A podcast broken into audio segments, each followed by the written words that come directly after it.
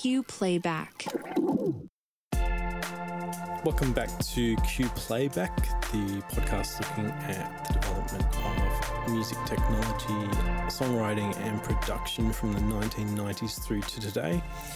Uh, today I have a guest, uh, Peter King, uh, Melbourne based musician. Uh, before we jump into your background, Peter, I think we met somewhere around 2016. Um, Yeah, about then, yep. we um, had a mutual friend uh, who's in one of my bands, and we were sharing um, a show at the Brunswick Hotel. Rest in peace. And what we normally do is start off with what was in the Australian charts um, the year that I met the person. I think by 2016, charts were almost completely irrelevant. I was going to say, I would have no idea. yeah, but uh, we'll go over them all the same. Number one, Adele, 25. Sure. Number two, Ed Sheeran, X. Number three, 1989 by Taylor Swift. Uh, number four, Purpose by Justin Bieber. And number five, uh, Title by Meghan Trailer, Uh, ta- Trainor. Yep. excuse me. Um, so, compared with some of the charts that we've looked at in the past from, say, the 90s, there's no Australian artists in the top five. It's actually uh, takes all the time down to number 25 to find Walking Under Stars by the Hilltop Hoods. So we did actually get some uh, some Australian hip hop in there. Um, but do you think that's maybe indicative of how um, the American music industry and their promotion networks in Australia have really sort of slowly but surely edged out the local content? Absolutely. I, I think, um, look, we're talking technology, and the, the big thing in the background here is always going to be the internet and the way you get access to everything now. And so we're talking 2016. Um, see, I knew every single one of those artists that you mentioned because Or- yeah, we hung out a lot um, from teaching.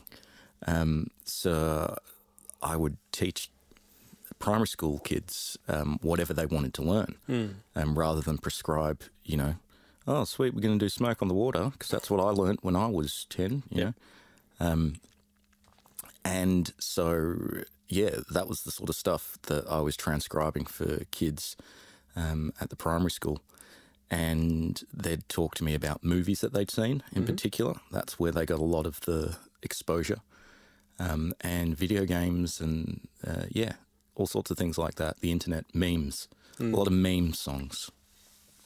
On the subject of memes, um, I found it fascinating that one of my favorite favorite indie bands, uh, Life Without Buildings, had a surprise comeback as a meme on TikTok. Yeah, right. Um, so suddenly, all these teenage girls miming along to um, early 2000s indie rock from Scotland. yeah, Um, compl- I, I did not see that coming. Um, so when, when we first met, we were sharing a gig. We were playing at the Brunswick Hotel, um, and that project, Mousecapades. What can you tell us about Mousecapades?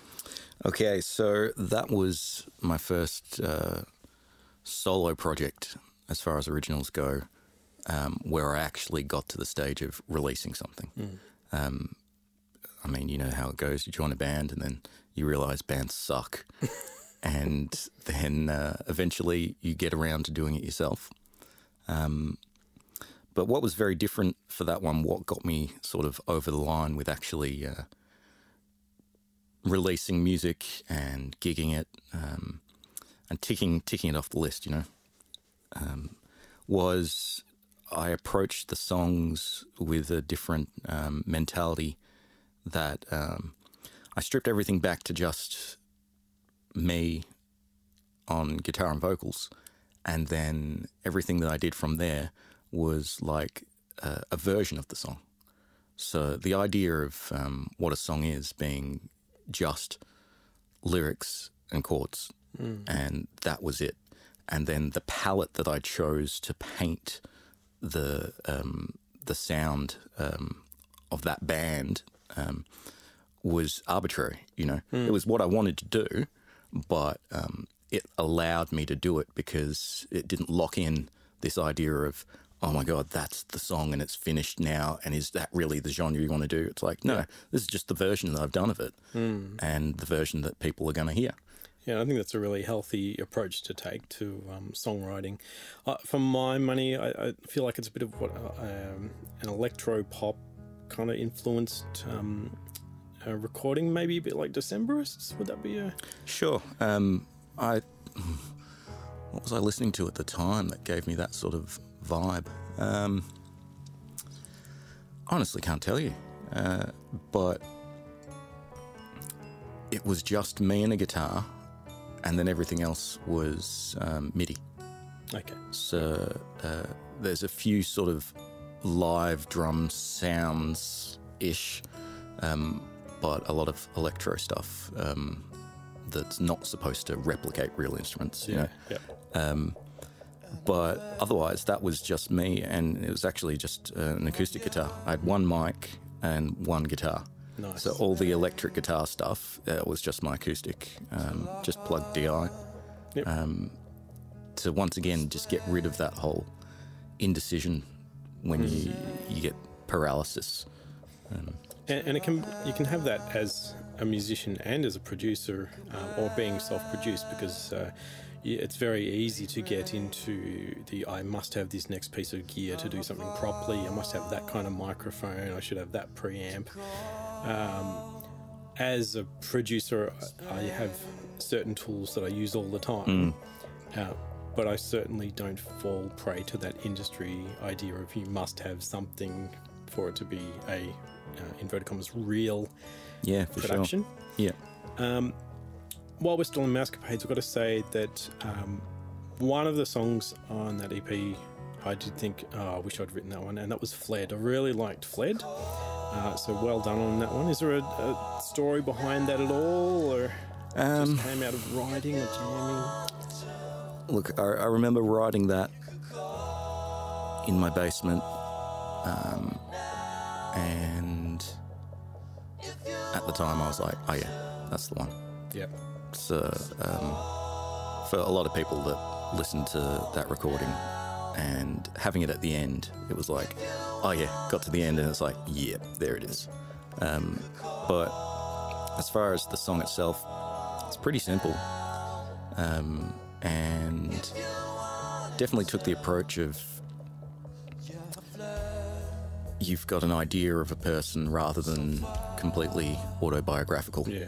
Um, and, you know, a whole bunch of different relationships all combined into just something that fits for a narrative. Um, because, yeah, that was another thing I'd been struggling with was um, how personal to get with your own lyrics. And then you end up doing nothing. So, so instead you go, all right, well, it's not a true story. It's just an idea of that person, or like an idea of a movie, even. Um, so it's a very cliched sort of. Um, uh, it's just a boy-girl love song, you know. But it works. It works absolutely, yeah. I I did think a lot about Coldplay and their approach to um, a, a real just poppy, simple lyrics, simple rhymes, things like that. Um, and yeah, like I said, it works when you do it well enough. It, it's an interesting thought on how personal to get. Um, I think I write fairly emotional songs. Um, a lot of my day-to-day experiences in community, I can't get too personal, but I can't help but be impacted by those stories. Yeah. Um, and so sometimes it's a case of framing things in a, a kind of poetry so that you can still tell the story, but maybe people can't identify a face from the description. So, Yeah, yeah. It was um, was it Joanna Newsom? You know Joanna Newsom? yeah. Um, one of her lines that I loved was uh, "Never get." Oh, let me get it right now. Never get too attached to a poem that you forget truth that lacks lyricism. Okay. um, I did listen to one of my favorite bands' uh, most recent albums, and the first couple of songs was like, wow, is he all right? Yeah. Is he still married? Like, um, and and he is, but like it's like whoa, that's, that's Brutal. either- yeah, it, it's either a bold, uh, courageous display of themselves, Mm. or it's very good writing Yeah, that gives yeah. that feeling. Yeah. And uh, so I did the same sort of thing with um, the previous um, band um, that I actually, you know, got to the stage of releasing music, uh, which was Caractacus, and that was uh, instead of writing personal stories, it was like comic book stuff. You know, it was stories about like a um, a zombie goldfish that comes back to seek revenge on all the cats. You've got to have things that people can relate to. That's so- right. You know, yeah, real world grounded sort of stuff every day. Yeah. Um, yeah, and uh, for me, that was um, that was freedom. Realizing that if I'm writing for something else, then um, yeah, I don't get too stuck in my head. Um, and had a very similar uh, experience more recently writing stuff for like uh, musicals, where the lyrics are serving a very specific role, which is to tell a story that's going to also be backed up by action on the stage. So then there's no need to worry about uh, if people are going to understand the meaning Yep. because you get to rhyme really, really simple. I'm walking down the stairs and something, something, there's three bears. and that will be in the Goldilocks musical. You know, um, And when's your writing workshop coming up, Peter? I had to go to um, dictionary.com and thesaurus.com a few times in, in the years uh, to get classics like Bears and Stairs. And uh, now we'll just be able to hand it over to AI. Yeah. Um, so, what would be your first memories of recording or even just playing instruments? Because you've got some recording background, but you've also got a, a broader musical background. Yeah, so I used to play. Um, I used to play piano at people's houses. That's my first memory of um, playing music, and I had a, a mouth organ, and so I would pick up the little um, TV show themes, uh, the bill, EastEnders. So um, yeah, I grew up in London um, originally. Um, and so I'd pick out that sort of stuff by ear. And it wasn't until I was 16 when uh, I started playing guitar because I got into metal. Yep. And that's a pretty um, common sort of thing. Um, as far as uh, recording goes, I did do the four track thing um, from Crime Converters. Um, and that For our overseas listeners, that's a reference to Cash Converters, which is a second-hand um, chain store uh, in Australia. Yeah. um, so yeah, recording on a four track, um, in just in my bedroom with a microphone that would have been oh god, where did I get that from? It's just something that was lying around the house, you know, no brands, no nothing. Just um, I can't believe it worked, but um, yeah, got some things happening. But um, I I was kind of at this. Uh, so when would this have been? Like around 2000, 99, 2000. The digital age was coming. Yeah. And so it was, if you were going to invest some money into something, I didn't know which way to go. You know, I was 18, 19, and that was um, a really, really sort of interesting time to sort of see the digital things happening. Yep. And uh, then there's still that four track at um, Cash Converters that you go, you know what, I'll just start here Yep. and then uh, we'll pay close attention to the specs that I might need in the future. My 486 DX2-66. You know. Excellent. Um, and that's probably a good move at that point because um, most of the easily accessible digital technologies were really still based around a four track and some maybe endless tracks of MIDI. But um, yeah, not extensive. You were looking at pretty expensive systems that were going to be Mm. doing anything more than you know four or eight tracks of digital. And because uh, my transition to digital was about 1998, and that Yep. was the precursor to Cubase, which was called Cubasis. Okay, yep. Um, yep, and I think you know uh, while I was able to do more with sampling and MIDI through that process, um, learning on a four track was you know what gave me the headspace to understand what I was doing in the digital space. Sure. Yeah. Uh, and I mean, it was all. Um, to me, there was so much ignorance um, that uh, I, I can remember learning all these things because, once again, we didn't have the internet to look them all up. And you just did things, and then you found out later when you burnt something down that, oh, that's not a good idea. But um, things like. Uh, uh, the old um, speaker cable being different to an instrument cable. Yep. And we had. Um, did you ever do the sleep out sales at Music Junction? I did. You did? Yes. Excellent. So, Uh, so once again, uh, Music Junction. It does it still exist? Yeah. Still exists. Um, a store in the eastern suburbs of Melbourne. I'm not sure if they went right around Australia or not, but um, and once a year they would have their um, clear out sale. So things would be marked at ridiculously low prices, but you had to be there. At what time would they open the doors? About six in the morning or something ridiculous. oh no, they opened the doors at nine, but you had to sleep out the day Yeah. before, yeah, So or that you didn't- a week before. Yeah, the and every- Blackburn one. Everyone had their um, numbers in the line, and everyone had to try and respect the number in the line. And, Yeah. Um, but the only thing I remember getting from any of those was uh, a compressor pedal. Okay. No, we, we cleaned up a few years. Um, we did first the Camberwell one, Mhm.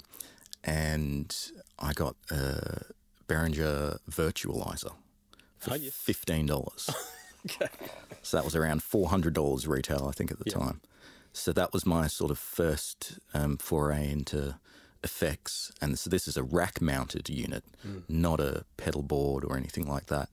Um, so it wasn't terribly practical for you know playing in a heavy metal band, um, unless you know you had the full rack set up Yeah. and uh, the tuner and, and everything like that. Surely you had a quad box by then.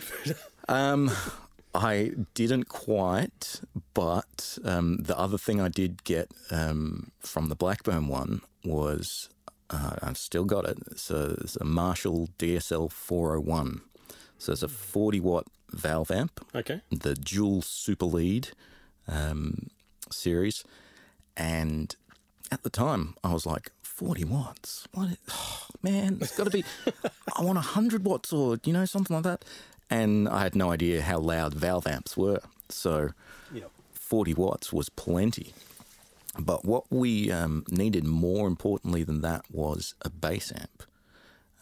Because we had a few, you know, medium sized combos already. So we also picked up for $15 a Sovtek 15 inch bass bin. That's ridiculous. So just chunky, boom. Um, and what we did was we ran the Marshall into the Sovtek What? and so that's what that was my bass rig um, and so this comes back to that um, whole speaker cable thing um, we just used a regular guitar lead Guitar lead? hmm and um, the first band I was playing in was a Deep Purple tribute. So I was playing bass in this tribute and cranking this 40 watt Marshall amp into a big fat Sovtek um, 15 inch, and it sounded fine. It sounded really good. But over the years, did that last? Oh, it lasted a long, long time. Yeah. Um, and it was maybe, I I reckon it was probably four years until um, the light turned off on the amp. And I mean, I remember it getting hot. I definitely remember, you know, um, putting my drink down on top of the thing and going, "Hey, this is this is some serious heat here." But um, I didn't. I had no idea. Like I said, this idea of ignorance. You know, we had no idea, and we didn't know anybody to talk to about music. We didn't have a community. We were just guys in a you know in a garage um, setting fire to Marshall amps, and so it the light switched off. It wouldn't go on, and I'm like, oh, I know what this will be. This will be the fact that the valves need replacing every now and again. Yep. So I took it to Soundworks, and the guy opened it up, and he's like, "Mate, this is cooked. what have you done to this?" And I was just embarrassed, and I, I was like, "Oh, I don't know. You know, it's just." Definitely didn't say, yeah, I've been playing bass through it with a um, guitar lead. Yeah. Um, and so the amp, I think, ended up needing about nine hundred dollars of repair. Ooh. So what was the retail on those though? uh, eighteen hundred. Okay. So at the time, I was just like, "This is uh, still a good deal. It's pretty much cost me half price, Yeah, Um, and I've learnt a very valuable lesson." Wow. Um, so we've gone into a little bit of how you write or how you wrote for Mousecapades, but you've aside from playing in bands, you've also got a wider musical uh, life engagement. What do you want to tell us about that? And Uh, look, what do you want to know? Um, play a whole bunch of instruments, um, and been teaching for twenty years. Um, very interested in composition and processes. So the idea of um, everybody having their own process um, and changing it all the time. So um, whatever you need to get started on a song, you know, just um, like you're using prompts here to keep the discussion going. Yep. Um, we do the same thing when we're um, composing or any art form. without the prompts, there'd be a really uncomfortable silence between us. It would be, and I'd just be looking at the guitars, and just hanging around here going, "Oh yeah, I want to pick that up in a minute." um, but I did um, my uh, masters a few years ago, and really looked at the concept of adaptation. And for me, um, having uh, an outside force to tell me what I should be doing rather than doing something for myself um, really works well. So, you know, you, you go to university and pay people money to put a gun to your head to make you do the thing that you love, um, but it's because it's for an assignment that that's I'll get it done then. Yeah. Otherwise, won't do anything. Um, so yeah, I did this thesis and uh, looked at um, Broadway musicals and the idea of adapting something and uh, what makes an authentic adaptation. So when you you're thinking about um, with music, um, how I said before about with Mousecapades, it was like painting these songs in a different palette um, and justifying it because of the uh, um, it's just chords and melody, and then this is a version of the song. Um, so what I came up against here with this idea of adapting things and trying to get an authentic version of, um, you know, a reinterpretation, my own sort of version, um, without straying too far from the source material. Um, I uh, had to find ways of validating that. So um, I was adapting a movie, and I took the script and put it side by side with the lyrics as I was uh, working through it. And uh, the more lines that I could get from the actual movie into the lyrics, and I'd just highlight them and go, all right, that one's an actual quote, and that one rhymes, great, awesome, that works. And the more lines that I could get in there, um, the better. And eventually, I had something that I felt was a valid adaptation of that script, you know, and then um, that justified it for me. Um, so this this idea of, like I said, having an external sort of thing to um, to validate the process and help me make decisions. That would have been a fairly intimidating process, wouldn't it, to, to put that up for someone else's scrutiny? Because uh, on a small scale, you've got, uh, say, people do cover versions or people re- release cover versions of of songs that they love, and you know, sometimes people love them, sometimes people hate them, sometimes people call it sacrilegious. That Yeah. um, Simple Minds did a um, you know, electronic version of uh, Love Will Tear Us Apart. Is it sacrilege? Yeah. Uh, How did you um, how did you find that process and that feedback? Look, I this was a, a musical comedy, so as soon as you do comedy, it's like, well, it's supposed to be funny.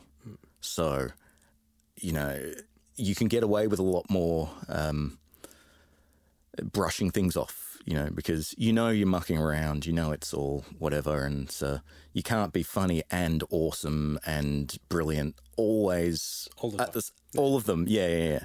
So, um, yeah, I, I think that definitely helped. Um, that there's definitely a lot of rhymes that you'll use that you can hear coming. You can hear you can hear the punchline coming Yeah.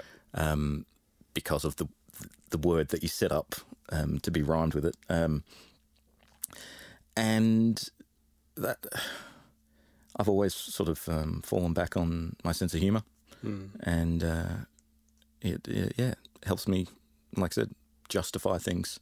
You know, if I'm getting a few laughs in there, then that's okay.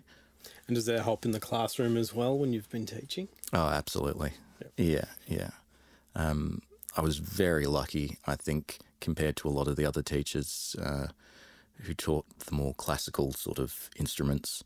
Um, teaching guitar, you know, you're a rock star before you get started. and um, yeah, uh, the whole sense of humor things, uh, yeah, pretty important for kids. So, what were some? You were saying that um, kids um, will draw on all these different sources for the music that they're interested in. So, what were some of the big ones that you had over your teaching time? those five that you mentioned were huge. Um, maybe not so much Meghan Trainor, but Ed Sheeran um, and uh, Adele.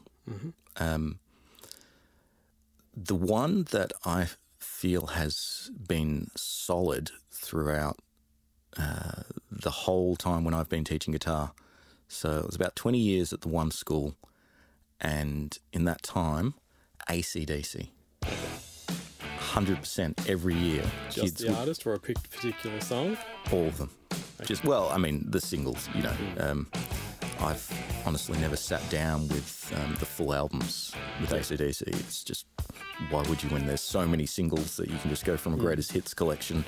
Um, I, I remember seeing um, Angus Young interviewed once, and uh, the interviewer was like, "Haven't you just made the same album twelve times?" And he said, "I think you'll find it's 13. Thirteen, yeah, yeah, yeah, yeah. Um, look, if it's not broken, um, but yeah, they were the one that sort of stuck through, and there was other bands that sort of came in. There was um, a lot of Chili Peppers around the Californication and um, what was it? Um, By the way, that sort of era, um, and uh, Green Day kept popping up. Yep. But uh, for the bands that you know, obviously came from their parents. Um, it was definitely uh, ACDC that was solid all the way through. And they'd come up in movies as well. So they'd be reinvented, you know, Highway to Hell, just Yeah. screams cinematic moment. And it's been used over and over again. School of Rock, Yep. you know, there's been a lot of those sort of movies um, that, and the animations like Sing and, um, oh, I can't remember any of them at the moment, but kids would watch these movies and they go, "Do you know this song?" And I'm like, "Yes, I do. We can definitely do that one." There was a stage when I was uh, singing the Frozen soundtrack on Mm-hmm. ukulele to my daughter while she was in the bath. Yep, Uh, that was kind of like the bribe. yep, yep, get through the bath, wash your hair, yep. Let it go, let it go. And uh, the Shrek movies had really good soundtracks as well. So they would come through with a lot of the uh, 70s and um, uh, I'm a Believer and um, Funky Town and Oh, yes, all, Town. all those ones came through. Um, we did one year. Um, so what I would do is I would uh, always throw in a few of my suggestions. And uh, one year we did Bohemian Rhapsody. Wow. So we did the solos and everything. So there was about So what, what 30 age, guitars. What age are these? Uh, grade four to six. Okay, so that's a pretty big ask for grade four to six. Yeah, yeah. But I mean, kids are so capable when you actually give them a challenge and you present it in a way that's um, achievable. Excellent. So, um, yeah, we did that. We did um, Hotel California another year. Mm-hmm. And once again, we did the solos and everything, you know, and it was fantastic. Did you go so far as to try and teach anyone bass lines from Red Hot Chili Peppers songs? Yeah, yeah. Wow. You, you get some kids come through, and um, if they had their lesson by themselves, you could do a little bit more. Um, a few of them had electric guitars, and some of them ended up with a bass at some stage. Um, but you know, it's um, the, the bass lines actually are, one of the biggest things that sort of come through in the modern pop songs as uh, being remotely related to the the guitar, um, as opposed to everything else on the song, which is all um, keyboards and um, MIDI stuff. Um, so we'd often end up playing just the vocal lines, so Right. just getting the melodies. Yeah. Um, and sometimes kids would not even notice that there was no guitar. And I go, can, can you tell what we're playing right now? We're playing the bit that he's singing, you know? And then they're like, oh, yeah, yeah, yeah. What's the guitar? I go, there's no guitar in this song. you know, there's, they've probably never even seen a guitar. This is just what it is. Uh, yeah. And as far as music scenes or music communities, um, so what age were you when you uh, moved to Australia? I was eight. Eight. So you probably weren't quite old enough to appreciate the differences in music scenes by that stage. No, not at all. Yeah. Um, and I don't think I had a, a good grasp of what Australian music was um, for years. Yeah. Um, because, like you said, there's the, the whole American and British um, everything here. Mm. Um, and it took me a long time before I sort of felt I had a, a grasp on um, what that, yeah, what that really was. And for me, it's the INXS, you know, um, Cold Chisel, that sort of era that says Australia to me. Um, and not so much the um, the newer Silverchair, Powderfinger, you know, they're fantastic. But um, as far as screaming out Australia, it's the, the 80s sort of stuff that has that little bit of cheesiness and pop. Um, yeah. Yeah, it's a, it's a lot more identi- easily identifiable. The um, I guess Australian pub rock for Yeah. uh, want of a better phrase. Um, but I think it also was mm, probably reflecting uh, how people sought entertainment at the time as well, because um, it wasn't instant access to streaming. Um, you weren't really in a massive competition between um, home video and um, computer games. I mean, they were around a bit. People would go down the pub and watch a band and have dinner. Um, I'm not one to think of like, you know, hark back to the glory days, um, but it's just re- remarking on that difference that um, there was a different kind of culture, and that's how people. Uh, I don't know if you'd say engaging with art, Yeah. but yeah. engaging with some kind of culture. Um, and I think that um, interest is now diversified across lots of different forms, which I don't think is neither is either good or bad, but just the Just different. are and how music plays a part in that. I think has to change. I think it's it's a struggle Mm. for a lot of musicians. So. Definitely is. And the whole um, COVID lockdown thing, um, as we were saying before, you know, now um, all I'm doing is covers, which is fine for me. You know, I'm working on original stuff, experiments and stuff um, at home, but gigs wise, it's just covers, and they're the safe bets for the venues Yeah, you know, trying to open up um, and put on live uh, music has just been a nightmare for them. Mm. So, uh, yeah, they're just going, right, what's your tribute show? This. Okay, yes, we can guarantee we'll get a crowd. Yep. Yeah. Yeah, and it, it was interesting how uh, COVID affected some people. Obviously, some people started um, streaming or trying to set themselves goals, and other people it pretty much just shut everything down because uh, the live aspect was so much a part of it for them. Mm. Um, so even for uh, my band Hidden Currents, um, who we played with Mousecapades, um, we we've got uh, the bulk of a second album recorded. Yep. But in the intervening years, two of the members have had kids. Yep, So yep. there's now three, four, four young children. Mm. Um, and the idea of if and when we could ever gig again, um, yeah, it's it's hard to hard to see. And if people would come, Yeah. um, Who's that af- audience? after you know, COVID, yeah, yeah. Um, Uh, you, you can't you can't uh, everything's changed Hmm. so it's just all a big unknown and it's real scary for a lot of people um, who did rely on incomes in the music um, world um, and they got totally shafted by the government you know everyone's at home listening to music and watching all this amazing content on Netflix, and um, the artists were the ones who uh, really got shafted because they didn't have a tax file number that said that they had an actual job. mm. They just had, uh, yeah, a couple of gigs every now and again. Yeah. Uh, so, between your uh, own musical um, projects and teaching, what would you say is your most desperate moment of innovation to get a project or a class through something? Ooh. Or maybe even on your thesis? Oh, okay. Well, with my thesis, um, so this was during lockdown um, when I actually had to do the recording. Um, and so I'd initially planned on um, networking with people to do um, all the instruments live in the facilities that they had, um, which would have been fantastic experience.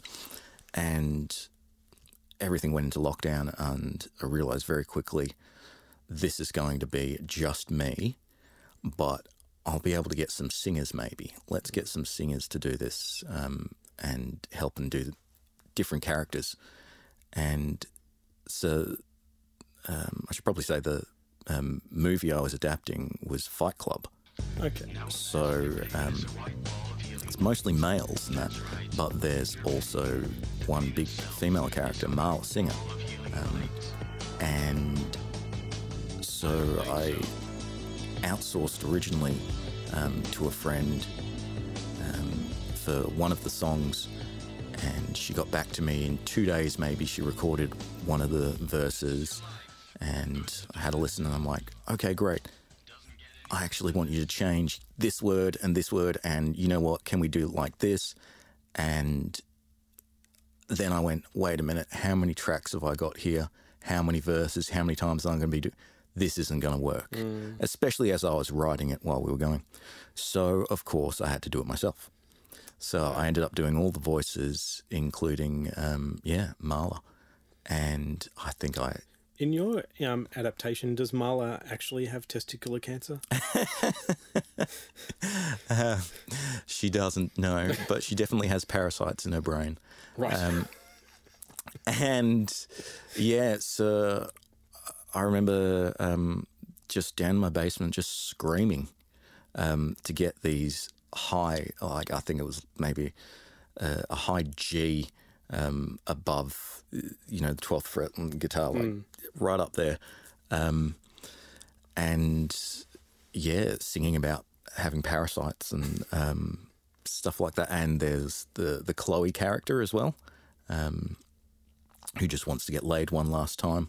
Um, and so, yeah, my brother, who I was living with at the time, uh, he heard it all, and um, Excellent. so that was um, that was a bit of fun. It definitely added to the comedy aspect of everything. W- will this ever be released to the public?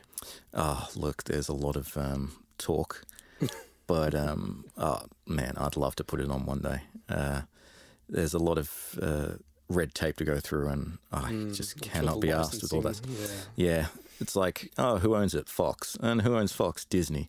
Oh, sweet, yeah, I'll just give Disney a call. Um, but you know, maybe one day we'll see. That'd be amazing. Um, And so, overall, this time that you've been a musician and singer, teacher, um, and I guess writer, producer, uh, what would be some of the most important things you've learned through all of those combined experiences? What are the things that sort of um, keep you in good stead on the journey? Learning lots of covers. Hundred percent. It's the the best way forwards um, in every aspect of your musical journey is just learn more songs.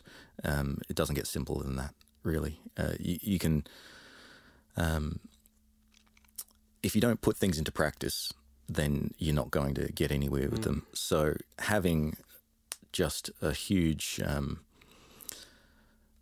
uh, plethora of um, what's the word repertoire, mm. repertoire. Yep. yep probably the best thing I ever did for myself as a musician was learning. Uh, it was about 500 songs in the end that I got down um, with just me and a guitar, and figuring out how to do versions that would work for me. Mm-hmm. Um, one of the things that uh, really helped was uh, picking female vocal songs. Um, because then I didn't feel like I had to do it in the original key. You start mm. doing Pearl Jam and Soundgarden, and you go, "Oh my god, that's really high!" And you want to do it up there yeah. because that's how it is.